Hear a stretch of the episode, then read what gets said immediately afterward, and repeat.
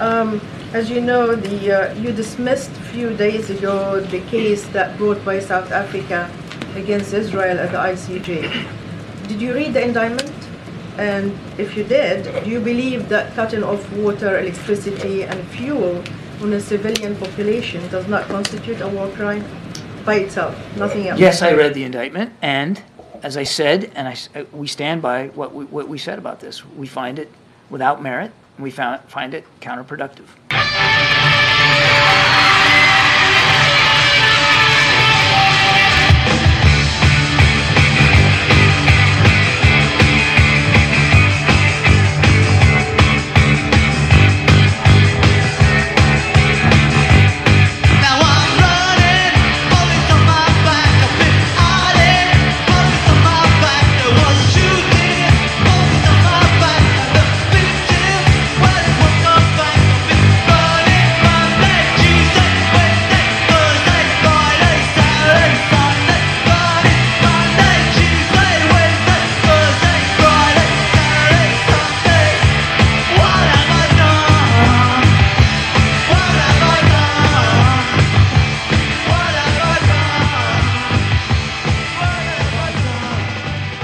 Welcome to Move Left Idiots, a socialist talk podcast. I'm your host, Anthony Montarulo, joined by my co-host, Comrade Dracula. Comrade, what's happening? I know it's been a while, but man, you got to pump your energy up there, buddy. Forgot my name there for a second. Uh, right. Yeah. Jesus Christ. Wakey, wakey. Um, yeah, we're back after a little bit of time, a little more holiday break, uh, some extra time off so Anthony can uh, be a slave to the man working at the whatever place he works at. It's the uh, Bass um, Pro Shops. This is where I'm working these days. Yeah, yeah. I heard you had a little uh, cleanup on aisle twelve there at the yeah, yeah. The I had a bad day this... uh, at work. I don't want to talk about it, but uh... yeah, yeah. So w- was that you in the tank, or was that just you had to clean up after that guy? I mean, I, I can neither confirm nor deny whether, whether or not that I. Yeah, no, that what a Jesus Christ. yeah, and then and then this this guy who went viral because he got stuck in a vase. Did you see that one? Yeah, and he's like freaking out. That was like the out. Same night too. That was like that was one of the great like, like fucking stupid white people, yeah. you know, days of all time on Twitter. Is, it, is and, the guy, and, and then yeah, that, that that those two guys, those two guys, and then you've got the rioting Hasidic Jews because they're rioting their own synagogue. Um, I woke up the other day extra early, and I was just like hopped on Twitter, and I look at trending. And I see the word Jew tunnel. Just like, what? I'll click what, on this and what? see what this is all about. And then I see this video of these guys climbing out of a tunnel uh, or being pulled out of a tunnel um, by the police. And uh, like the whole room, like two hundred dudes starts rioting and like smashing the desks and throwing chairs and shit. And I'm like, oh my, like what the fuck is this all over? Because apparently these guys spent the last year digging a tunnel from one part of this synagogue to another. Apparently there's a big like kerfuffle between two sides of this. You know, you, you know when there's ever like a, a, a really niche uh, part this of is religion, an insanely niche, and then there's like another another like, within yeah, that. Beef.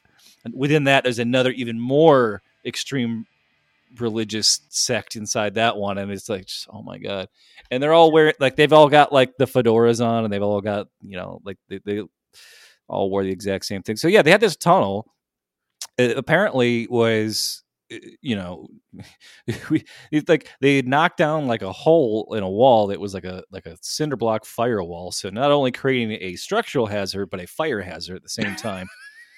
Fire uh, and uh, so yeah, and it was like underneath two other people's houses, so like it could have collapsed to other people's homes too. And this was just because they wanted to take over another part of the synagogue that had been closed, right? But then they ended up apparently this the, the tunnel itself, which was only three feet tall, became like a social hangout for them. So when the police showed up with a cement truck to fill it in, they went fucking bonkers and started rioting because they were taking away the tunnel they worked so hard to build. No, I know. They had fucking like mattresses in there. They had like, you know, oh, like, yeah, yeah, the bloody, like fucking... the, the mattress, the child's mattress, child sized mattress with a huge blood stain on it. Yeah. Like the, the, there was definitely some some uh, Pizzagate people that uh, were taking great notice of that. Oh, uh, yeah. I mean, I could, you know, it just try. Can you possibly try to make this any more fucking ammunition for like the psychos on Twitter? Well, you don't think there's a that, pedophile around every fucking corner, right? Read that tweet that you sent me the other yeah, day. This is a great tweet. And there are a lot of great tweets about this because this is just, I, you know, I, you, this is something you could just never string these set of sentences together, you know, th- to, to replicate the situation. But um, yeah. So it was uh, was it No Content A C C uh, on Twitter said, uh, imagine trying not to sound like the most anti-Semitic man alive while going. Yeah, on the walk home, I saw a Sid guy crawl out of a hole in the ground and then scurry away into the night. This is a fucking video of, of like a Hasidic guy crawling out of like an opening in the in, in a subway grate that's outside of the the the like in on the sidewalk, and it's like barely big enough for like I could never fit through this hole. This thing is fucking super narrow, and there's like jagged. It was little... like a seal coming up out of the ice. He just like like bloop. He just popped it, right it, out. It's very anxiety inducing because there's sharp, jagged like grates. I'm like, right. I would rip my fucking you know intestines out well, trying to get. Out if of this. You were going in and out of the hole all the time, you'd probably be pretty good at it. You know, you'd be pretty pretty I would limber. Put some fucking tennis but balls on those things if like, I was going in. He like pops up out of this thing, sees he's on camera, and kind of he's kind of like hunched over. He kind of like looks around, like he doesn't know what to do. He, he and slurs, then just, like, scurries away, scurries away, like hunched over. Like, like, like I, I'm like, was this, this is staged, right? This couldn't, this, this, this is some sort of fucking, yeah, this is like a Rorschach test to see whether or not you're anti-Semitic. This is just yeah. Like, and you oh almost feel God. Bad for these poor cops. Cause it's like, they're just like these crazy religious fanatics ripping the, the walls down, trying to like get into their tunnel to, to save it. And they're like, you know, and apparently all these students are, they're all Israeli. They're all here on visas. Um, and the actual head rabbi of the synagogue is like, yeah, they're extremists. And I've been trying to get rid of them for years. Um, I'm like, I'm actively trying to get their, their student visas revoked to get them out of the country. Because like they're literally tearing the place apart. Look at this, you know, and this fucking cop, there's a clip of this cop and he's like, you know, he, he knows they're foreigners. He's like, where are you from? Where are you from? Uh, he's like Israel is like okay well th- we don't do this in America Re- referring to the tunnel like we we don't dig tunnels under buildings because we know they can collapse. Oh my God, you know? yeah and yeah. It, like you said you said this you were like if this was you know imagine if this was a bunch of Muslims building a tunnel building under uh, under, under a New mosque York City. Like yeah, you would yeah. have you would have an active shooter situation so quickly. Uh, uh, you know, just the, the, the January sixth people to... would be fucking like, like, yeah, they would literally be patrolling the fucking like, you know, the it, Bensonhurst like on the on, on every fucking you know street corner with like a with an assault rifle, you know, arguing with cops about how they're you know just protecting you, America. You have guys and... digging up their backyards to to to say they were gonna find where the tunnel was. I'm gonna find that Taliban tunnel, you know, and then and then once they got down there, they'd be like, hey, it, it's pretty cool down here. I, I just kind of kind of built my own tunnel. Kind of kind of kind of made my own little bunker down here. I kind of like this. I kind of kind of got a little man cave down here in my Taliban tunnel. um, I'm convinced like half of preppers. That's all it is. Is they want like a little fucking like little room to themselves because they hate their lives. So they they build like a little fucking it's you know I, nineteen fifties it, bomb shelter in their backyard. Right. It's it's it, you know it's the fucking John Goodman in um. ten Cloverfield Lane. Yeah, yeah, yeah, it's that. It's like I want a little room I can shackle a young girl to a fucking wall to and, and tell her that I'm doing it for her own good. But then it's, it turns out I was right the whole time, even though I'm still. Well, that's I mean, that. that's what's so I mean, not you know, I just spoiled the movie, but that's uh, why because I remember the first older. one was like a Godzilla movie. And then the third one was like a really shitty like stuck on a space station. I don't remember what fucking happens, but yeah, but it was that middle one. It was that middle one where the whole thing takes place in a, like one or two rooms in this bunker underground. That was such a taut thriller. Um, yeah. And it was fucking, you know, John Goodman, who was an incredible actor, Mary Elizabeth Winstead, who was a great actress, and some other guy who was pretty good, but it, it just, yeah, yeah, like you said, it was just a fucking incredible thriller. Then that just happened to have like a bunch of well, crazy fucking connections at the end. To... And, and, and the tension is is great because you don't know what's true outside that room, but th- we never cut away from that room. There's no more action to cut to to ease the tension. So you're just like constantly getting like more and more like stressed out watching it. I'll tell you, I, I have seen a couple uh, since the last time we had an episode. I've seen quite a few uh, movies. Uh, I saw Killers of the Flower Moon. Oh, did, okay. How was it? Uh, it? It's it's amazing. It doesn't feel like there's like an extra unneeded hour to it the way that uh, The Irishman does. We were just kind of mm. like, all right, come on, Martin, wrap it up. Um, this just keeps moving, but you're, you're also still just like, uh, you know, it's like the, the, the Jesse Pinkman, like he can't keep getting away with it. You know, it, um, um, that's actually out tomorrow on uh, Apple Plus. So I'm, I'm very excited to watch that this weekend if I can. Yeah. Well, I forget where I watched it. I think it was a, a A YouTube rental or bought, one of the two. My girlfriend got it. Um, yeah, Lily Gladstone, who just won a Golden Globe, is amazing is it in it. And uh, apparently, people were mad because they, you know, they wanted Emma Stone to win because she's got lots of fans, and people were like, "Who? No one's even heard of Lily Gladstone." It's like you're kind of that, that movie would seem like such a fuck. Like that movie's definitely going to win a bunch of Oscars because that's just that typical fucking.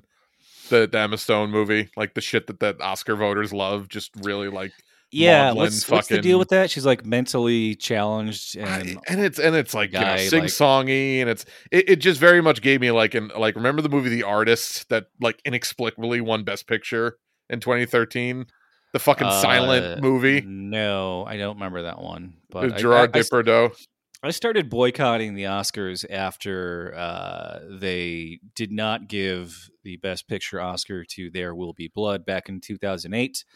Uh, what won it, that year?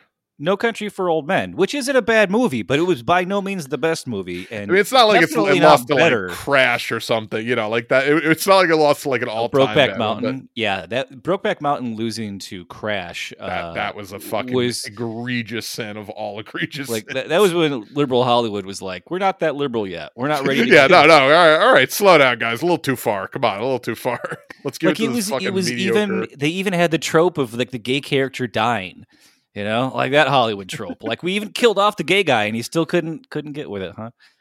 Um, yeah. I also saw the Gene Seberg biopic with uh, Kristen Stewart, which um, got really bad reviews, or at least it got bad uh, fan reviews. And I was just like, really? Because I feel like that's a kind of an easy sell. You know, f- like famous hot actress, uh, civil rights movement stuff. Uh, F B I is evil and pushed her to kill herself.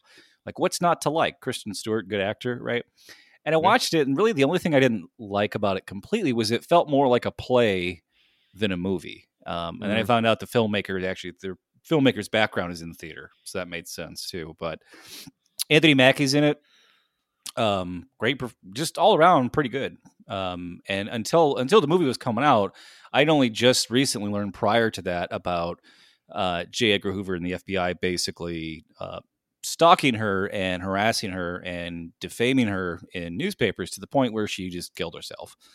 So yeah, I'm not, I'm not familiar with the story at all. I, I gotta check that out. That's, you know uh, who Gene Seberg is though, right? I, vaguely, not, not, not super vaguely, man, you did not go to the same film school I did because the film school I did having to watch Jean-Luc Godard's Breathless was like, something that happened at least every semester. Oh no, we watched Breathless. I just, I wasn't. I guess maybe I didn't, you know, dig too deeply into the. uh Oh, you mean the story about the F B I specifically? Gotcha. Okay. Yeah, yeah. No, I yeah. No, yeah. Breathless is like the the go to for lazy film teachers of like this is the you know, right, right. It's actually I the, mean, the hoity-toity. And it's a great film. I'm, I'm not you know shit not, but it's like it's a go to for you know. Yeah, I, I don't like it that much, honestly. The first time I ever watched it, I was kind of bored. I was like, well, at least these people are pretty to look at, you know, but, yeah. you know, as far as cinema, I was just found it kind of boring. I, I know that, like, for the era, doing kind of, like, nihilistic art cinema like that was kind of the thing. That's what well, I called it, New Wave. It's but. important. It's maybe not the most entertaining. It's one of those, like, oh, okay, I guess this movie's important. But it's not like I even, when I, like, yeah. pop in, uh, you know, on a Saturday night to be like, oh, man, can't wait to watch Breathless again. Like, right, it's it's breathless because you can't, you know, wait to breathe after it's over. You're just like how long? We, I even had a film teacher that showed us that in the the remake they did in the eighties with uh, Richard Gere. The, oh, I didn't realize they did one. That's... oh yeah, it's like okay, this film school had some weird teachers. Um, I also saw the Creator, the Creator, the Creator. Oh, I want to, I want to check that out. How was that? Yeah, so I, I had heard that uh, it was visually amazing, but pretty much copied every single thing you could copy from every other original sci-fi film, which mm. both of those assertions are true. It is phenomenal to look at, and I don't know how they made it for only, only eighty million dollars, um, other than that they did so much practical photography, and they used a camera that you can buy at Best Buy. So they, they, they cut some corners on, you know, things like, you know, expensive film camera rental. Um, but yeah, it's, it's just, it's like almost like paint by numbers as far as the story elements. There's nothing you haven't seen here before. Um, and there's a couple giant plot holes in it, but you know, it is sci-fi. So we got to let some of that, some of that stuff slip. It's just, it's like one of those things where it's kind of like a Elysium where it's like, oh, the rich people are, have all this power and all this military might, but it's all contained within one single thing in space. And all you have to do is destroy that one thing, and suddenly the world is completely free. And it's like, I'm pretty sure that any world power military is not going to build just one Death Star and call it a day. Like, they would have a couple different Death Stars and keep them far apart from each other. So you no, they build one and then you blow it up, and then they build another one, and then you blow it right. up, and then they build another one. Um, right. it, But yeah, I mean, I, it's definitely worth watching. Um, Gareth Edwards, who directed Rogue One. I, I, love, I love that the movie poster for the creator, underneath the words "the creator," says "from the director of Rogue One." Right. that, that was right, like, no. we were like, how do we sell this to people? Because Gareth Edwards is not a household name, even though people love Rogue One. But if they don't know his name, can we put the name of Rogue One right. on the poster for his other movie? Yeah. Which I, also, I like. I can't remember the last time I've ever seen the name of another movie on the poster for the movie they're trying to sell. No, that's like an eighties tra- that's like an eighties sort of trope that you don't really see as much anymore. That used to be a big thing in the eighties on posters and shit. Yeah, but, and I'm sure um, trying to turn this thing in for eighty million um, was a big selling point, because this isn't attached to any other, you know, franchise or sequel or anything, and it's right. It's, you know, and uh, you know, I, I think this probably had a similar life uh, span that that Zack Snyder's new movie had, the the Rebel Moon movie, whereas it like contains major elements from his Star Wars pitch that he was signed on for, and then, you know, left or got fired from or whatever. Uh, so what I heard was that the reason it got rejected was because it was such a copy and paste of A New Hope.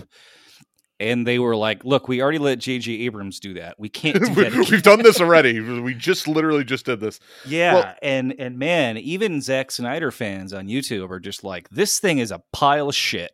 Yeah, this is, yeah. this is like the worst, awfulest, just no characterization, people screaming and shouting for no reason, slow-mo scenes, and then within the slow-mo scene it slows down even more, you know. It just sucks because like it looks parody. visually, you know, it looked visually yeah. like, oh wow, this looks re-. again, like every Jack Zack Snyder movie, uh for the most part it looks great visually, but it's a fucking, you know, no, incomprehensible I mean, mess. Before I even watched the trailer for it, and I just looked at like the the poster, the art for it, I was like, no, this looks like somebody who, you know, just drew the characters in a sketchbook and said, I want to make a movie with these. Ca-. Like, it didn't look like real people. I mean, they, you know? they have fucking lightsabers in the movie. Like in the trailer, they have like right?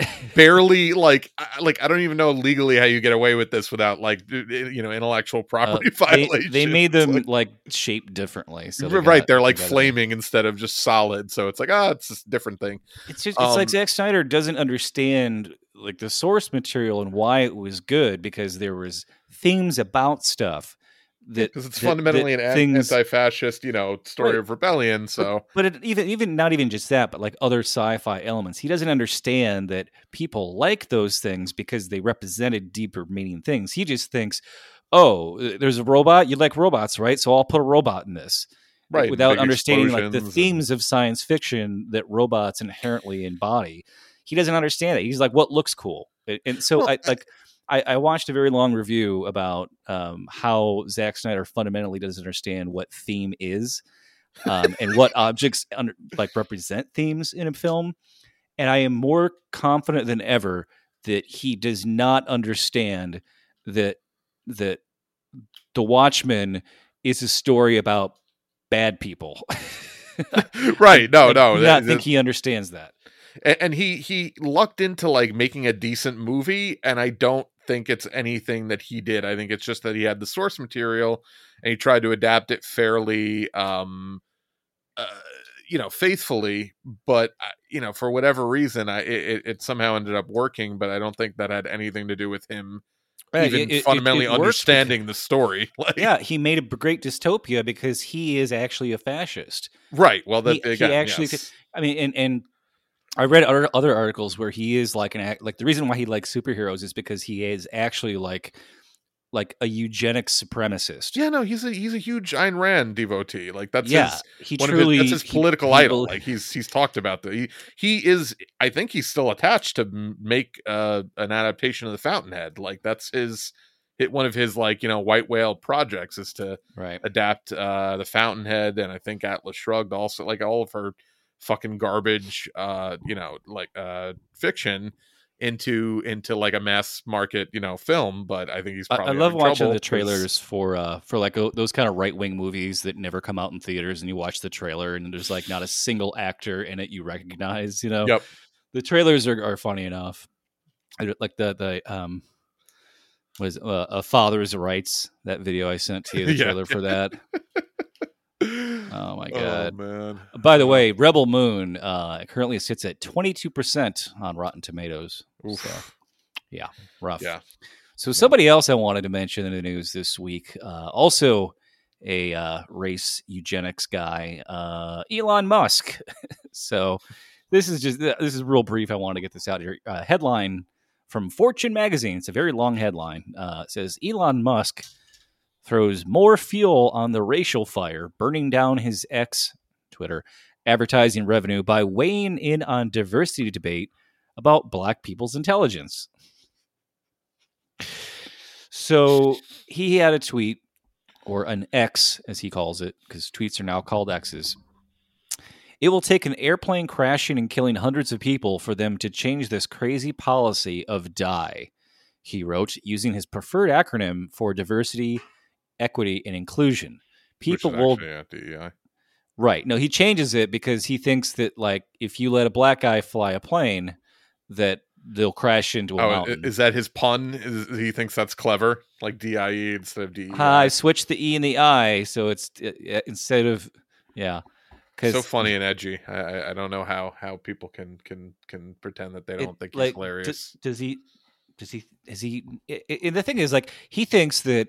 If you hire, you know, a diverse range of people instead of just white men to fly the plane, th- they'll crash into a mountain because everything he's ever touched, he's crashed into a mountain. Yes. So he, you know, and I, honestly, if you got on a plane and you saw that the, the the captain, the pilot of the plane was Elon Musk, would you feel safe flying? On that no, plane? I would flee immediately. I no, horrifying notion. Yeah, I was like, find me literally anybody else to fly besides him. Even if he's like, oh no, I'm rich. I got a pilot. I, I spent hours flying. I got a pilot's license. He's a fucking putz. Like I've, I, you know, I've seen his his products.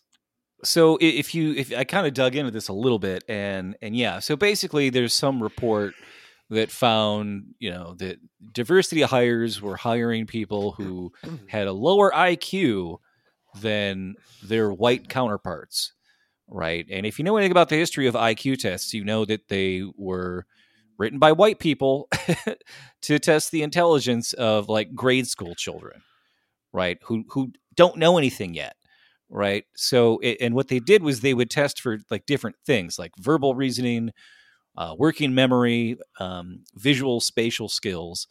And some kids were better at ones than the other, but then they would take the different measurements and smash them all together into an average, and then divide their score by their age and multiply it by one hundred.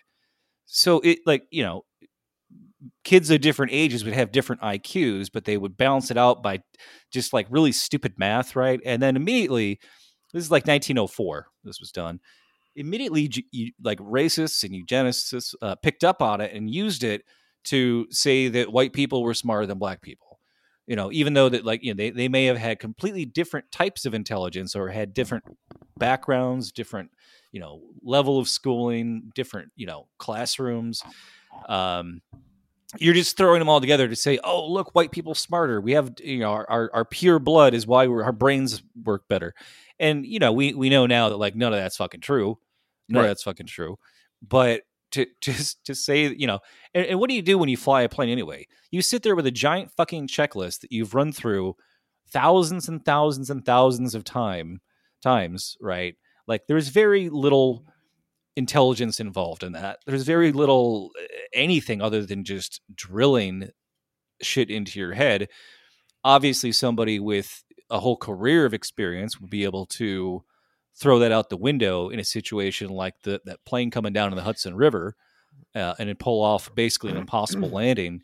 But anyone who's been a pilot that long potentially could do something like that. It wasn't because he was it's, white. It's a muscle memory thing. I'm sure it's a lot like just driving. Like, it does not require a tremendous amount of, you know, I, it's, it's just something that you could learn to do. Well, you know, it's, it's, it's, you know, it's, you have all these redundant school, systems. Basically.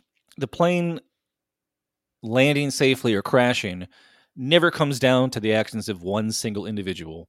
No. You know, if you, if you ever watch documentaries about what brings down planes, it's cutting corners in engineering, yeah. right? Not not because somebody designed something bad, but because they wanted to find a cheaper way to make it faster. Yeah, like the or, fucking seven thirty-seven that the fucking the half a panel just ripped off in fucking midair. You know, like last week, like that. It's right, just and and and, the, and they'll cut, find out. Cutting. They'll find out that like they they switched from a uh, more reliable, stronger bolt or something. I think uh, they did already. I think cheaper. In that case, they yeah. they they mentioned I was something about a corner cutting thing about the way that they build it built it, um, and it was this one bolt that was like not you know secure enough, and it literally just ripped the fucking you know piece of the fuselage off in midair, and yeah, somehow miraculously there's nobody sitting in that seat on a pretty full plane. But uh oh my god, yeah. I mean, it, you you think like like the person sitting, if there was somebody sitting there. I mean, you've, I'm sure you've seen planes where like a huge chunk of the fuselage broke off, and like yeah. people got like fucking fell to their, to their deaths. But you see the picture of the plane coming, you know, and landing, and there's people still belted in. Yeah. Right next to the giant hole. Like, could you yeah. imagine the fucking terror? All the oh my I god! Imagine. I would. I think like I would. Uh, I, I think I would have. Like, I would have like a, a literal heart attack. No, I, Jesus Christ! Can you imagine? Yeah, I can't even imagine. I would. Like, actually, I would pass out. I would pass out from just the, the terror of it. Yeah. They found um. Because I guess a bunch of people's cell phones got sucked out of the hole when it when the thing ripped off. They actually found one intact, like like you know, whatever in, in the flight path or in like the debris path or whatever. Oh wow! And it was like fine, like it was functioning still. It was on the uh, like the check-in reservation, like the the screen was unlocked still somehow. And that phone belonged to D B Cooper. Yeah, right. I just read a thing about D B Cooper today that um, because you because you know that like there's guys that are like. Think that they're going to crack that case still because it's, right. it's just, right. you know, it's, it's become this, this cultural zeitgeist. Um, but one same guys detail, that are going to find that Malaysian Airlines flight that disappeared. Yeah. One little detail I didn't know till today. And I've watched like every fucking documentary about D B Cooper just because it's, everyone's obsessed with it. Um, apparently before he hopped out of the plane, he took his tie off and left it in his seat. Right. And the F B I has that tie. And so, like, historians are trying to get the F B I to like give them access to it because there's a there's a guy that has, he, apparently he had access to it once and found that there was like microscopic uh, bits of uh, iron in the fabric of his tie and figured out where that iron came from uh, and was apparently some kind of steel manufacturing place in Pittsburgh that was responsible for making like a huge chunk of Boeing's airplane parts, right? So they're like, okay, this guy must have had knowledge of like the inner workings of this plane to know how to open the door and jump out of it and at what speed and what position the flaps had to be. And he was living near to this place that was building the parts for the planes too. Who could that have been who was in both places at these exact times? And they think this one historian thinks he's narrowed it down to this one guy that, that died back in two thousand two. But he can't know for sure until the F B I lets him sample the tie again. So it's like, it's back in the news, baby. Man, this has fucking History Channel written all over it. it I mean, it, it's just one. It's, it's cool. like it's, it's he cool. left like his, like he that, took yeah. his tie off and left his tie on the plane and then hopped out at, at three hundred miles an hour and somehow lived. And yeah, it's just, it's like the, the tie is like the fucking, what's that? What's the, the the the Shroud of Turin, Shroud of Turin, yeah, Turin, yeah. It's like that. It's like that, but for the modern era. It's totally real thing. That's for sure. Like, you know, it has it has an imp, like an image of Jesus implanted into it from when he was fucking buried in it. That's that's God. For sure a real thing that wouldn't have disintegrated completely by now. Yeah, I don't know. I mean, they they from it's, it's, from it's the like year any, thirty. Any fucking Da Vinci Code fucking thing that you can give people on the, online that gives them hope for a. You know, there's no whatever. Mystery in the world. That's the part. Like it, that shit's fun. I've always enjoyed. Like I, even you know, as a kid and even as an adult, I enjoy that shit. Even though I know it's you know mostly horse shit because there's no real you know intrigue or discovery left to really ha- be had. You know, to, to, unless you're you know. Like a deep sea exploration. Fun, I was gonna you know, say, I mean, like... the, the the mystery of exploring the Titanic in a uh, fucking submarine you, yeah, you Frank. built from Home Depot sounds like a lot of. I mean, who, who knows? We might die down there and create a whole new mystery. Oh man! Uh, I was just thinking about that the other day. I was like, God, when was that? And that was just only back in June. Yeah, that's how. That's how. Like I, I thought that was like. I was like, man, if that's like three years ago, I'm gonna be fucking freaking out. What a weird fucking year. I don't know. I did just yeah. And now we're already into fucking twenty twenty-four and and another election, and I could not care remotely any fucking less than I do right now. I, I feel like there's just nobody to fucking, you know. I I, I don't know. I I just feel like I've never been so sort of checked out of politics, and I think that that's probably not you know. Great, it's not not good for the for, show for a political podcast, but yeah, it, like you know, I just what? Well, like, I'll tell you, you know, I'll tell you, you might be apathetic, but Jill Biden is not because, according to the Associated Press today, Jill Biden says that Joe Biden's record age of eighty-one as president is an asset. An asset. Did you see that? This motherfucker can die at any time. Like, come on, this is this is exciting. Like, what? Yeah. Just. His age is an asset for Kamala Harris. Yeah. So. Yeah. No, right. one hundred percent. Yeah. I, I, uh, I don't know. I'd be, I'd be very surprised if they uh, don't jettison her. Like if they, if they don't jettison him, which they Who, may Jill? Not have. Con- no, no. Uh, well, yeah, like, maybe. You, I'm Jesus. Sorry, but your wife can't come anymore. She's, she's not allowed in. The- um, so I just want to read her a quote real quick. She yeah, said, yeah, yeah. Uh, uh, let's see. Uh, I say his age is an asset. He has wisdom. He has experience. He knows every leader in the world. He's lived history. He knows history. Then the, the part that I would have added was he is history. Yes. She didn't say that. Um, he's thoughtful in his decisions. He is the right man. Uh, he is the right man or the right person for the job at this moment in history. The right man or right person. He's not. I mean, you know, he's a man, right? I hope you know he's a man. Um, You know, he's thoughtful in his decisions, like when he just decides to unilaterally fucking bomb Yemen with no uh, congressional oversight or approval, you know, on a whim. That's that's a super thoughtful decision he makes. I mean, it, you know, it, how it, the it fuck does she say this amazing. Shit with a straight face? You know, it, it, she was, um, let's see, it was Thursday, responded to, she was actually in Chicago today. Um, there's a thing down at U I C that I didn't go to because I didn't feel like going to a student thing because that makes me feel old. But uh, um, I used to go when I first moved here. There was a lot of protests at U I C uh, that I would go to, and I was always like, "I'm more than twice as old as everybody else here." This makes me feel a little bit strange, but um, great school though. By the way, down there by where Obama used to live. Um, so yeah, this is this is so. This is the article continuing. Joe Biden for months has used humor to try to diffuse the issue, the issue being his age, uh, even as polls sh- suggest it's no laughing matter. I love when writers try to get funny, even that's, that's like their editor is probably going to remove it. Uh, an August poll from, from the Associated Press Center for Public Affairs Research found that seventy-seven percent of U S adults, including sixty-nine percent of Democrats, viewed Biden as too old to be effective for four more years. So the number the number of Democrats in the general public that think he's too old to be president is only like what seven, you know, eight eight digits off. Did you see that? Po- yeah, I mean, it, you know, it, it's never been more fucking over. There was a poll that came out um I believe yesterday. Yeah, let me see if I can pull it up. Yeah, yesterday. Uh, he is trailing uh, Trump by eight points in Michigan right now.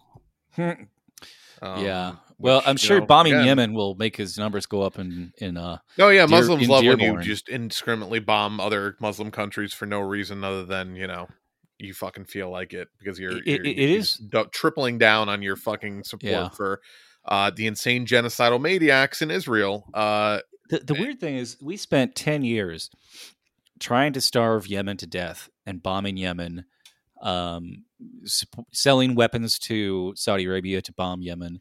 And then you look at their military, and they look like more sophisticated than our military. And I'm just like, we're never going to beat Yemen. They're they're too like they want to win. They want to protect fucking Palestine. Like our they're heart's not, not gonna, in it. Our heart's not in it. I mean, no, like you know, but we, it's just a, I'm just blown. Like every time I see another video of Yemeni soldiers, you know, military parade or like they're fucking, you know, landing a helicopter on a fucking ship, taking it over or whatever, or their drones flying around or like their commandos is, and the gear they're, they're rocking. I'm like, this shit looks more fucking high tech than ours. By this is like why we miles. haven't won, quote unquote, won a war. Um, I, really since World War Two. I mean, if you really, and I, you know, we really didn't have much to do with winning that, but um, this is why historically we've lost all of these wars that we've undertaken because you know, when you don't have the moral high ground and, and, and you're, you're not doing it for the moral reason, for the right reason, you know, your heart is just not in it as a, as a fighting, you know, force. Like it's just not something where, you know, you have any sort of extra, um, you know, power behind, behind your might. So it's all just basically, you know, going through the motions and going through your training and going through, you know, what you're supposed to do. And, you know, when you do have the moral high ground or you do have the the the sort of, you know, uh, the winds of, of, you know, the, of of change and, you know, history at your back, like you're not going to fucking I mean, look what the fucking Vietnamese did to us. Like it, it's just, you know, it, it's incredible what what, you know, doing the right thing and fighting for your life will allow you to do, you know, it's, with it's very limited home- resources. Yeah, it's a home field advantage for sure, but also, like like you said, fundamentally, ideologically, nobody will fight harder than someone fighting for their own home against somebody invading it. Right. You know? Um, but yeah, I mean, the great thing about Yemen, though, is, is you know, most of what they're doing is out on the open water, right? And and the U S Navy, we've talked about this, this ship, this boondoggle of a brand new warship they created that after only five years, they're already decommissioning these ships for a number of reasons. But the biggest was because, you know, like every big government boondoggle for the military, they want it to do everything. You know, that's why the F thirty-five failed, because they want it to be, you know, fast and take off vertically and have stealth capabilities and have a, you know, a long range. And it's like, you can't put all of those things into one vehicle and have it work, right? right? Like you can't have a a ship be light and fast and have a long range. It can't do all three of those things. It's like we say in in you know we, in the world of cycling, you can't get a bike that is cheap, uh, sturdy, and light. You can only pick two out of those three. If you want it to be sturdy and light, it's going to be expensive. If you want it to be, you know, uh cheap and sturdy, it's going to be heavy, right? So they they do all these things. That's like uh, they can't even fix these ships when they break down on the open ocean because of like proprietary contractor reasons. The the, the government and the work, people on the boat, the sailors and engineers, aren't allowed to fix certain parts of the ship. Only the company that made that part is allowed to legally. So it's just it's it's like, you know, and then you see these Yemen uh, guys. It's like the Iranian fast boats. They're just zipping all over the place because they're so small and light that they can go sixty miles an hour, sixty knots per hour, whatever, on the water. And they can just run circles around any other ship, right? So, um, yeah. And, and, and they also know that if if we try to really go after their Navy on the open waters like that, like there will be no ships they're going to want to go through there. Right, like just open warfare on the seas. No ship is going to go anywhere near it, right? Yeah. And so it's it's kind of there's there's a very much a stalemate there. Yeah, no, one hundred percent. Um, But again, you know, exciting we're just, times. We're just gonna... yeah. yeah. Um, but so actually, I don't know if you saw it. Uh, Rashida just actually had a really good tweet uh, from less than an hour ago about this. Uh, and she's like, seemingly the only Democrat who will actually call out uh, Biden for being the genocidal, you know, right wing piece of shit that he is. Uh, she tweeted out that uh, POTUS is violating Article One of the Constitution by carrying out airstrikes in Yemen without congressional approval. The American people are tired of endless war. Um, mm-hmm. You know, I mean, it's pretty basic, but again, it's just, you know, nobody else is willing to do that. You know, uh, you know, they'll all fucking dance around it, especially now that it's election season. You get to, you see the fucking tap dance again, and I'm sure that, you know, the the right wing ghouls of the world, like the Joe Bidens, uh, get emboldened by the fact that they know that, you know, the rest of their party is gonna gonna really fall in line right around election time, and they don't really have to hold back as much as they, you know, do, you know, the rest of the year. They can kind of fucking go buck wild. But well, I think he thinks that, you know, when you're struggling in the polls, becoming a wartime president is usually the way to go, right? But But the, it's not the uh, America it's, it's, of, I mean, he's well, stuck in the fucking past. Like, he's stuck, you know, in the eighties, and it's not it the America I mean, of the nineteen eighties anymore. Like, that, that doesn't, that, that, that fucking, that lowers your poll numbers. I mean, look at the fucking numbers around support for Israel among Democrats. It's fucking all-time low. It's completely cratered. Yeah, and and, and I've said this a million times, but right-wingers uh, have become the anti-war party, at least right-wing voters are now almost completely anti-war. Like you, you, if this was twenty years ago, you'd be saying that you'd hear them say, you know, I hope they turn, you know, Israel turns Gaza into a fucking parking lot. But like, they're now all against that shit now, at least because Biden's president and because they are convinced that Russia is our, our real ally. Um, cause they got Trump elected, quote unquote.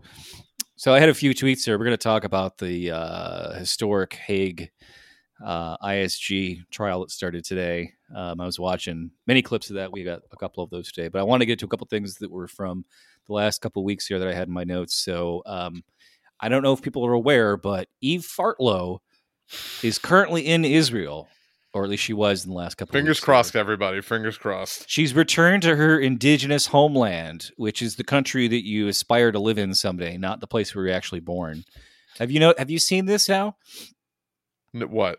That, that that all the Zionists are now claiming that, you know, all Jewish people, oh yeah, are indigenous, where they live in the world, are indigenous to Israel, indigenous to Israel because they're Jewish. And yes, no. Israel, you know, they have this right of, you know, this birthright to live there if they should so choose to.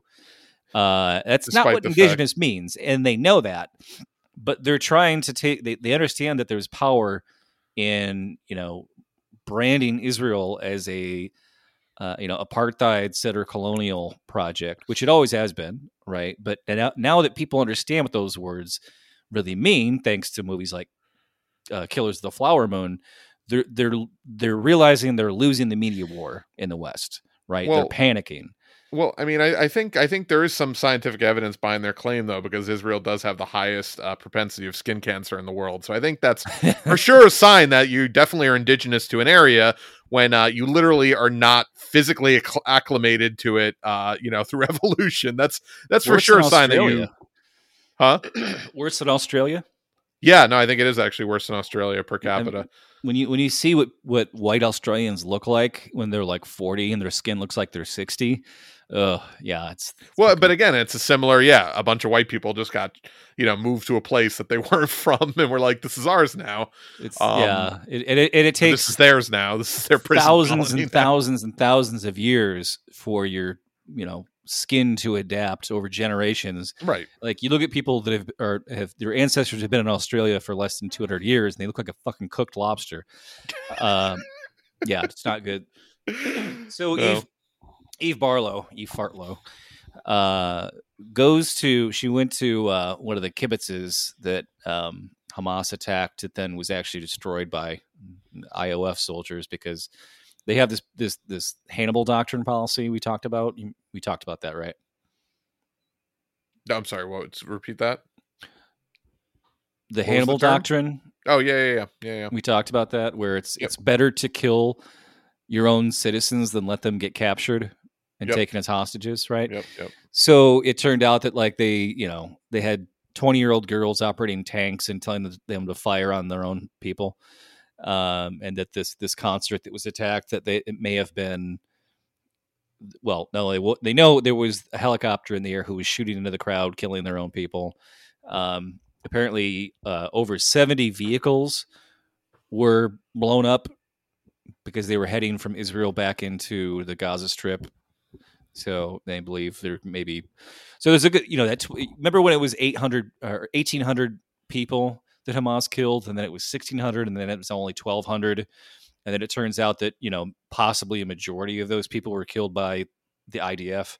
Almost everybody at that concert, they they think it was was basically killed by the I D F based on what they were, you know, the, the munitions that the I D F had versus the munitions that Hamas, you know, had during well, that that outdoor festival or whatever. Yeah. So Eve uh, Eve Barlow's there. She tweets. This was a couple of weeks ago. This is the house of Yotam Haim, a hostage in Gaza, accidentally killed by the I D F. One of the only remaining things in this house is a poster of the band Gorillaz, and I was and I wondered, standing here in his bedroom in Kibbutz Kfar Aza, what it would take for Damon or Gorillaz or Blur to reconsider taking uh, or to reconsider taking a stand here and calling for the return of the remaining hostages who are still stolen in Gaza. And somebody replied, is she asking Gorillaz to be pro-Israel because the I D F just shot one of their fans by accident? Did I get that right? Did you see that they responded to her by saying Free Palestine, the official Gorillaz Twitter account? No, I didn't. But they, she she said reconsider. So I assume they already said something that was uh, not. Well, yeah, Damon Albarn's a left. Yeah, he's a leftist. He's he's like, fuck you. You fucking psycho. Like, yeah. They so they they quote tweeted that and said Free Palestine, which I'm sure made her fucking uh, yeah. blood boil. But oh. So there's at least one good British person. So and then this shit, this is this is fucking wild. This is um. So I didn't even know. I first time I heard about this, I was like, this can't be a thing. But of course it was, and I knew that within a couple of days it would become clear what the deal with it was. But uh, all right. So there's a couple pictures, paparazzi, paparazzi pictures here in this tweet of uh, a famous actress and her daughter. And the daughter is wearing uh, a shirt that did not make the owner of Stop Anti-Semitism Blue Check on Twitter very happy. Stop Anti-Semitism Blue Check uh, tweeted out these pictures and said, Beverly Hills, Jennifer Garner's eighteen-year-old daughter was spotted today donning a sweatshirt featuring a watermelon, a fruit repurposed to represent the challenges of the Palestinian people. This symbol erases the entire country of Israel. So, so yeah. Uh, so on her on her sweatshirt is a picture of a slice of watermelon in the shape of historic Palestine. Uh, and, and so. If I don't think you, somebody tweeted this, they were like, if if Zionists are this worried about saving Israel, I don't think they should tell people that a simple watermelon can erase their entire country. Oh man! Well, so yeah, it was back in the nineteen. She is her father's daughter, I will say. Yeah, back in the nineteen sixties, um, Israel banned the Palestinian flag from everywhere, and it's been banned ever since. That's why.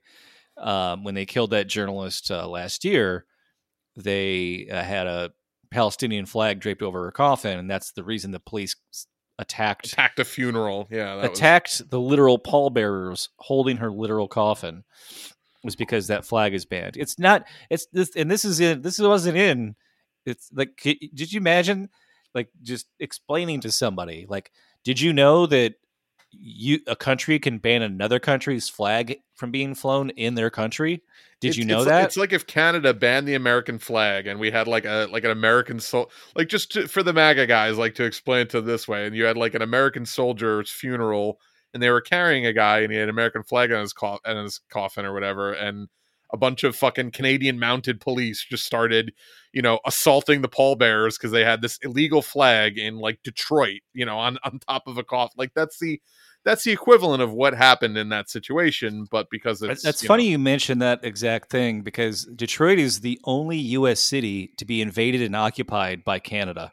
Well, that's close enough. I mean, you know, I've kind of figured, yeah, but that's, I didn't no, know when well, that's, that happened. That's, that's why they moved. It was just before the War of eighteen twelve. It wasn't, mm-hmm. I mean, so it was the British that invaded and occupied, right, but, yeah. but they invaded from Windsor, right? right. Or whatever whatever was there before whatever Windsor. Province, yeah. Um, so it was just before the War of eighteen twelve, right?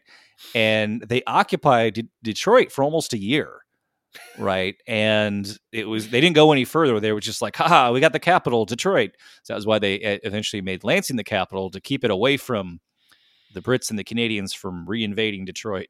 So fun, fun fact about Michigan. Just amazing. Like what, what, what even like possesses people to just be like, hey, you know, this place that's like thousands of miles and oceans away from like our home country, not only do we own this, but like if like the people that are living there like assert their right to it, we're gonna like just fight them for fucking decades to take back this land that has that we have no fucking right, literally no claim to whatsoever. Like it's just the uh, the the but that's the, the I mean, general that is, audacity of white people. That from is Europe. The fundamental reason.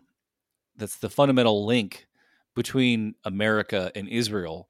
Is uh-huh. Our entire national identity is built on stealing the land from who was there before us. That that's yep. It's like carte blanche Zionists, just you know, baked in the cake. Um, manifest through, destiny. Yeah, we should get through some of these clips because I'm not really quite sure what. Um, I, I know a lot of these per- pertain to the uh the the the trial or the the hearing or whatever whatever you want to call it that's happening. Oh, it's now. Trial, hey. Yeah. So the full trial may go on for years, right? Like usually the thing that makes this historic is that every other time there's been a case heard by the I C J at The Hague uh about war crimes or genocide, it was usually years and years and years after it had happened. Mm. Right? And this is the first time that it's ever been like in the thick of it, that a country's taken another country, and usually it's the country it was done to. This is the first time that another country has has filed charges against a country for genocide um, that that is not involved in it. Although I did see on Twitter yesterday, a fucking Israeli Zionist said that Israel should declare war on South Africa. So yeah, totally normal, totally normal.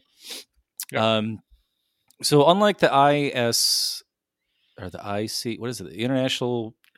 What's I S J? What's this?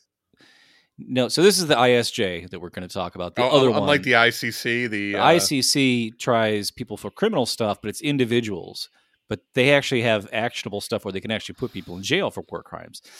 The I S J has no teeth at all, right? So they can issue a ruling demanding Israel stop genocide, and Israel can just ignore it, or the U S can just veto it, right? There's no nothing actually actionable here, other than the fact that Israel's taking this seriously, because this is like they're they know they're being put put on trial for genocide, and they're going to actively defend themselves tomorrow. Yeah, the court of public opinion is very significantly a factor here, versus, right? And you, you know. Can tell that they're freaking out because Fetterman was having a meltdown today. Did you see that video? Yes, yes, I did. Just yeah, he's I, I, he he's super frustrated, um, and he's he's. ripping his hair out, whatever hair he had left. Um, and uh, Netanyahu put out a video today, clearly directed at American audiences, uh, reminding everyone that um, Hamas cut babies' heads off. So they're trying to recycle that one again.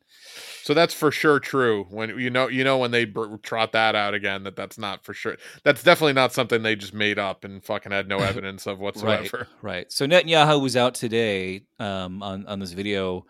Uh, ta- you know, reminding us that you know they, they do not target civilians the way that Hamas targets civilians. Um, that Hamas would have killed thousands more if we had not put a stop to them. Um, you know, and, and at the same time, they're saying the exact opposite to Israeli audiences, saying we're never going to stop, we're going to kill them all. Yep. Right. So they're very concerned about the public perception, but. Uh, let's see, get down here to the. T- t- t- t- anyway, so there's this trial going on today. South Africa Minister of Justices came and talked and talked and talked uh, to this panel of judges from all over the world at The Hague.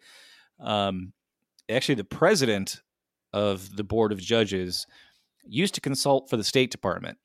So there's a good chance that if the the entire panel of judges rules in favor, uh, that you know that or they if they if they decide that Israel is in fact committing genocide, or or at least is uh, not preventing genocide, it needs to stop. That that the president of the judges may issue a dissenting ruling because they're mm. a fucking State Department stooge. Yeah, yeah. So yeah, do we want to play this uh, this first clip here? Yeah. So the first clip is South African Minister of Justice uh, Ronald Lamola, and that should be clip number one. Yep. The violence and the destruction in Palestine and Israel did not begin on the seventh of October twenty twenty-three. The Palestinians have experienced systematic oppression and violence for the last seventy-six years. On the sixth of October twenty twenty-three, and every day since October the seventh, twenty twenty-three. In the Gaza Strip, at least since two thousand four, Israel continues to exercise control over the airspace, territorial waters, land crossing, water, electricity, and civilian infrastructure, as well as over key government functions. No armed attack on a state territory, no matter how serious, even an attack involving atrocity crimes, can provide any justification for or defense to breaches to the Convention, whether as a matter of law or morality. Israel's response to the seventh of October twenty twenty-three attack has crossed this line and give rise to the breaches of the Convention. Hmm. That was the whole thing.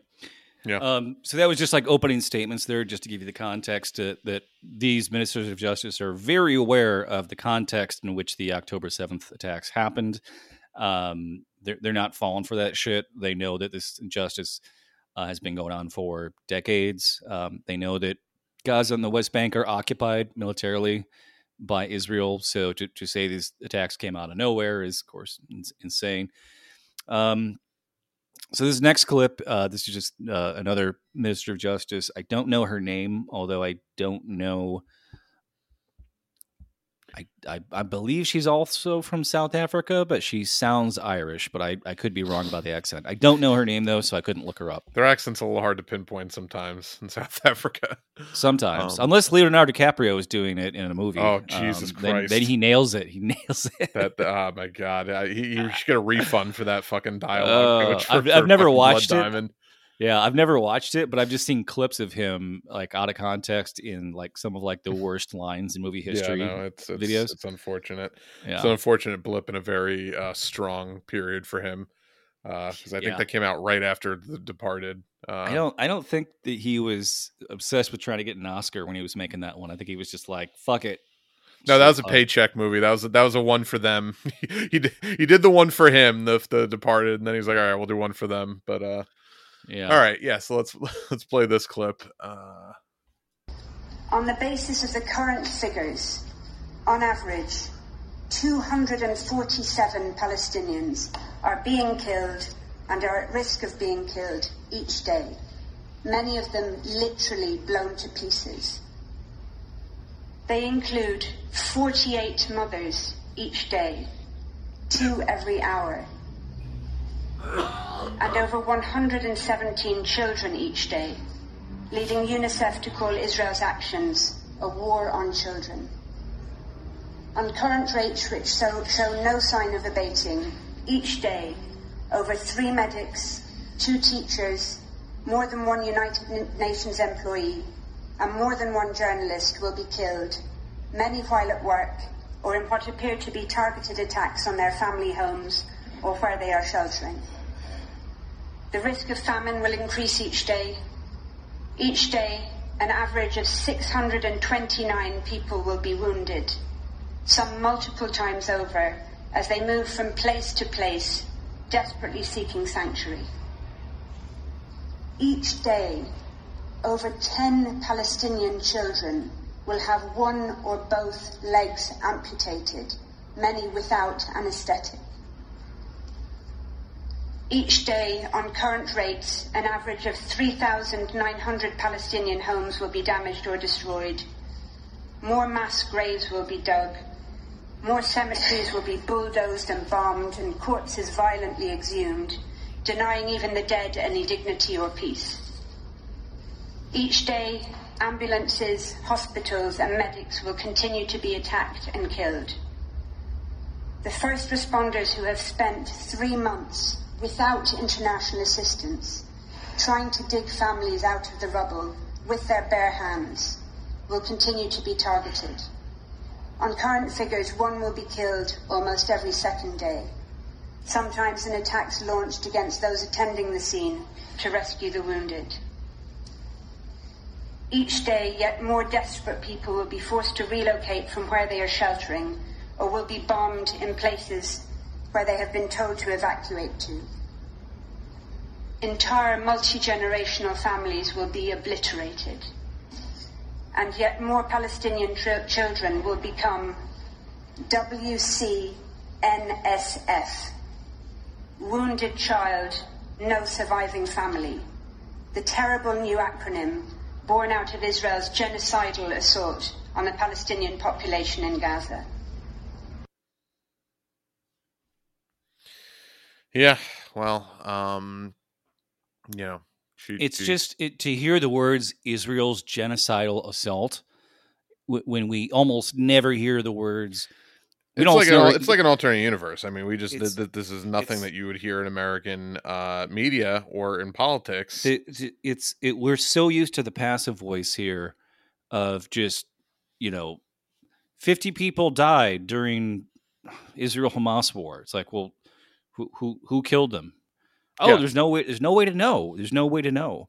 To, there's no know. way. Impossible this is this is crazy. So I was just I, I have avoided trying to dig into the mainstream media coverage of all this because I, I just like I don't hate myself that much, but it is it, it's it's crazy how much work they have to do to kind of to like cover this up while they still have to acknowledge that it's happening, right? Mm-hmm. But occasionally there is little places where they admit things, and I don't think it's intentional, but it, it's... So this was from Associated Press. Uh, South Africa tells the U N co- top court Israel's committing genocide in Gaza as a landmark case begins. Opening line of the article, The Hague, Netherlands, A P. In a case that strikes at the heart of Israel's national identity, South Africa formally accused the country of committing genocide against the Palestinians. Real, that it strikes at the heart... is So genocide is part of Israel's national identity? Yeah. Really? Because C- I don't think you understand how that reads the way you wrote it. Yeah, no, I'm sure they don't. But uh, I think that's a fairly uh, appropriate uh, uh, statement uh, of fact. But yeah. Another one here from New York Times. Um, I don't have the title of the article, but uh, someone down, they're talking about the reactions to uh, the news of this trial starting today. Mm-hmm. Um, some in Gaza doubted that the proceedings would bring an end uh, to their suffering. Hundreds of Palestinians on Thursday gathered to mark the occasion uh, in some Israeli-occupied West Bank cities, according to WAFA, the Palestinian agency's news agency. So New York Times is is just going right out and admitting the West Bank is occupied by Israel. But somehow there was a ceasefire prior to October seventh? Really? So how how is there a ceasefire when one country is militarily occupying the other? That is an act of war. Yeah, but you know that. Yeah, yeah. I mean, it's just, it's just there's no, you know, it, anyone that thought about this like in a, in a serious way would be like, this is preposterous. But they've just been able to get away with this um, dichotomy for so long when it comes to Israel that nobody even questions the, the these nonsensical fucking statements that they make like that. Um, I, you know, it, it, it's just uh... again though, you know, you that, li- like big chunks of these articles are written by A I that don't know better than to just call them the occupied territories. You know? Yeah, no, I think that's probably true. Uh, it, it's very hard for A I to discern, like you know, the truth from like what the generalized propaganda and flowery verbiage that that you know American media would like you to frame something in. uh is like I think they probably have a hard time yeah I probably has a hard time uh distinguishing with that, which is maybe the one good thing about A I. Right. By accident, you know, that it'll actually accidentally tell the truth. There was another um, um, bit of a telling omission here in a couple other articles. Um, you would think that at the very least, American journalists would be outraged at the sheer volume of journalists in Gaza that have been targeted and executed, and their families have been targeted and executed at their homes, right? I mean, there was outrage about the woman journalist who was killed last year because there was just one, right? And right. It wasn't a time of war, right? So that was that was just her death was the whole news. Now it's over a hundred, and it's like crickets from American media.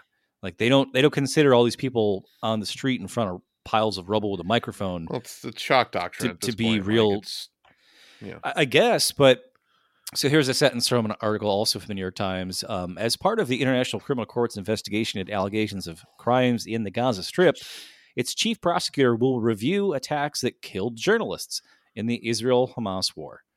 Like, well, who killed them and how many were killed? Those seems like things they would want people to know as a news organization. So uh, it, just a couple other, uh, they had some links to other articles here that were kind of telling. One was collateral damage. Israel's uh, technology sector has grown rapidly over the past decade, but the war's economic impact on tech companies has shaken confidence in an industry that has become a key driver of the country's economy. Like, oh no, this might hurt Israel's economy. Yeah. It, it, it, that, it, God forbid.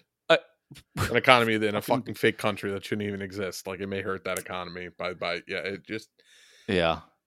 Next one. Tailoring the message with a vast chasm, chasm, vast chasm, chasm, yeah. chasm between how Israelis see the, the war and how much, much of the rest of the world does. Uh, read that as all the rest of the world. Israel's leaders are adopting different rhetoric when addressing the two audiences. So I mentioned that earlier, sort of.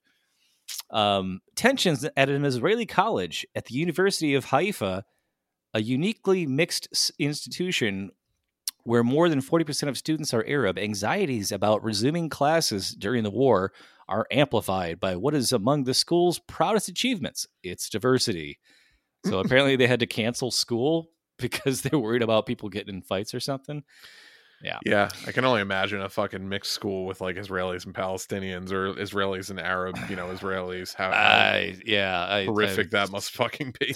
That would, well, I mean, and that's why they want to purge everyone out of the Gaza Strip rather than just take it over and annex it and claim it's their own, because it would it would effectively make Israelis the minority in Israel. Right. Like that's that's why they want to gradually do it. And, and expand out and become the indigenous population rather than just right. They over. still have a lot of replacement to do. Like, you know, uh, we, right. we hear so much about white replacement. This is literally them d- doing what, you know, white people claim is happening to, to white people in America. They're doing the opposite, you know? It, did you, did you, so you saw the Fetterman video and yeah, he, where, yeah, where he says, you know, uh, that uh, maybe on. South Africa should sit this one out. Yeah, uh, and, and people thought that, that he was he was acknowledging, and I don't know if this is true or not, if this is what he was implying, that he was acknowledging and recognizing this fucking racist um, white replacement theory of of white farmers in South Africa that Elon has been championing. Yeah, I mean that that's possible, or maybe he's just saying, "Oh, it's it's." hypocritical because you know uh you know you you you yourselves were an apartheid country, and now I, I i i chalk it up to just he's a dumb guy and that's what he was referring to, but it also could yes be the the fucking bullshit I mean, you know disproven anyone... Joe Rogan you know spread I mean, how, uh, conspiracy theory about farmers. I think because because I saw people saying both things and they're basically the opposite, because how sure. could you think that as a former apartheid country that that's not the fundamental reason why South Africa is the country. The, the authority to speak on. But you have to also remember he's a very dumb uh, person. And when you hear him talk, like it, there's not a lot of thought behind what he says. And I, I, I could, I could foresee a situation where that he is just, that is the, the, the bad faith or the, the just, you know, uh, the way that he in his brain's like, oh, well, you know, oh, like, wouldn't you know, Germany, why don't you sit this one out? Like a country that's, you know, not fucking run by the Nazis anymore. But like, I, I, I can see that being like where his brain goes, uh, because there's not much rattling around up there anymore. No, uh, no, that's not a stroke joke, by the way. That's no, d- just, just there never seemed to be. It just was that he had a uh, a team of fucking Zoomers that, you know, loved to dunk on Doctor Oz on his Twitter, and they they managed to propel this guy who probably has no fucking business uh, in public office into one of the most powerful positions in the country. Um, yeah. Well, and also AIPAC gave him two hundred forty-four thousand dollars. Yeah, no, that helped. That helped. Yeah, I mean, get, getting a quarter of a million dollars, uh, you remember the talking points they want you to use. And a lot of people point to the fact, like, I, you know, a, a lot of, a lot of people theorize that he, you know, his stroke did fucking fuck up his brain to the point where he did be, his rhetoric did change fairly rapidly to a much more right-wing sort of tone, like immediately following a, you know, the, the brain damage probably suffered uh, by his stroke. But uh, you know, is that, is that what happened to Bernie too? He had the, he had the stroke. Oh no, Bernie had a heart attack. No, no Bernie stroke. had a heart attack. I'm sorry. Yeah. Although, you know, that, that, that was like a, hey, uh, if you, unless you want another fucking bout with the heart attack gun, if you think you can survive it again, keep going. But if you, if you don't think you can, uh, I think you better get yeah. in line with, uh, it's, it's like the, the fucking, the, tr- the movie trope where like the villain's torturing the hero and he's, he's like, you know, shocks him with a thing or like whatever the fucking con- device is. And he was like, that was two, it goes up to twenty, you know, and it's like, oh my God, you know, like that, yeah, that right. I've seen that in like a, like a million shows and movies before where you get,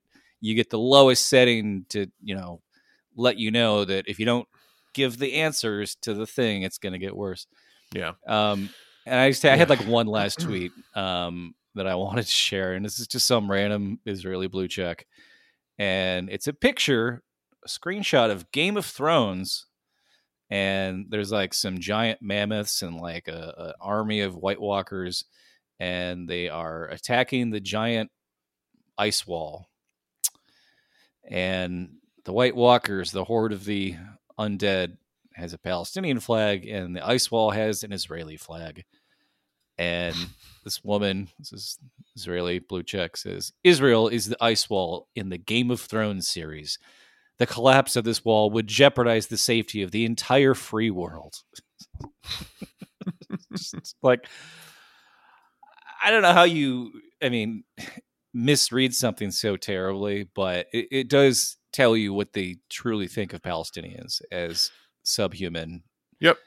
Uh, an army Zombie, of animals. Yeah, whatever you want to call them. Yeah, yeah, it's just. And I guarantee this woman also thinks that like Danny was the hero, and you know that the that, that the producers did her character wrong.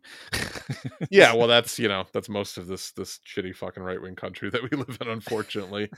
uh, it just doesn't fundamentally understand things like that. But you know, that's a event for another day. Um, well, we talked about that one for God. We yeah, did like if, event we, for another fifty hours of our podcast that you've probably oh heard already. We did like a two and a half to three hour uh just on that episode alone breakdown then, yep. of every episode of season eight of Game of Thrones, um the, the the season that people said was bad writing, but somehow we were able to talk for three hours about each one hour episode and depth and, yeah, and, and all depth the layers and, that know. people didn't pick up on, and like all the things that were payoffs that had been built up for so long, and why just so many people that I think only kind of came to the show very late in the game who thought it was Lord of the Rings, and that, you know, they were going to get a Lord of the Rings ending or like ten different Lord of the Ring, Rings endings. Right. Um, we're not just prepared. They just weren't like, they didn't remember the show that they were watching. You know? Yep. Yep. All right. So, um, yeah, well, that does it for us today. Um, but, uh, you know, if you want to support the show, rate, review, subscribe, uh, wherever you get your podcasts. Uh, follow us on Acast. Uh, that's our that's our new uh, platform. Uh, I believe it's acast.com slash shows slash move left. I believe we'll get you there. Um, either way, check our Twitter, and that'll uh, that'll link you to it as well. I'm on Twitter uh, at move underscore left. Uh, Twitter, what's that? I I thought that was that was banned or X um, or whatever. It's Twitter. It's like the fucking Sears Tower. It's always going to be Twitter. Uh, and I'm on Twitter at Mike.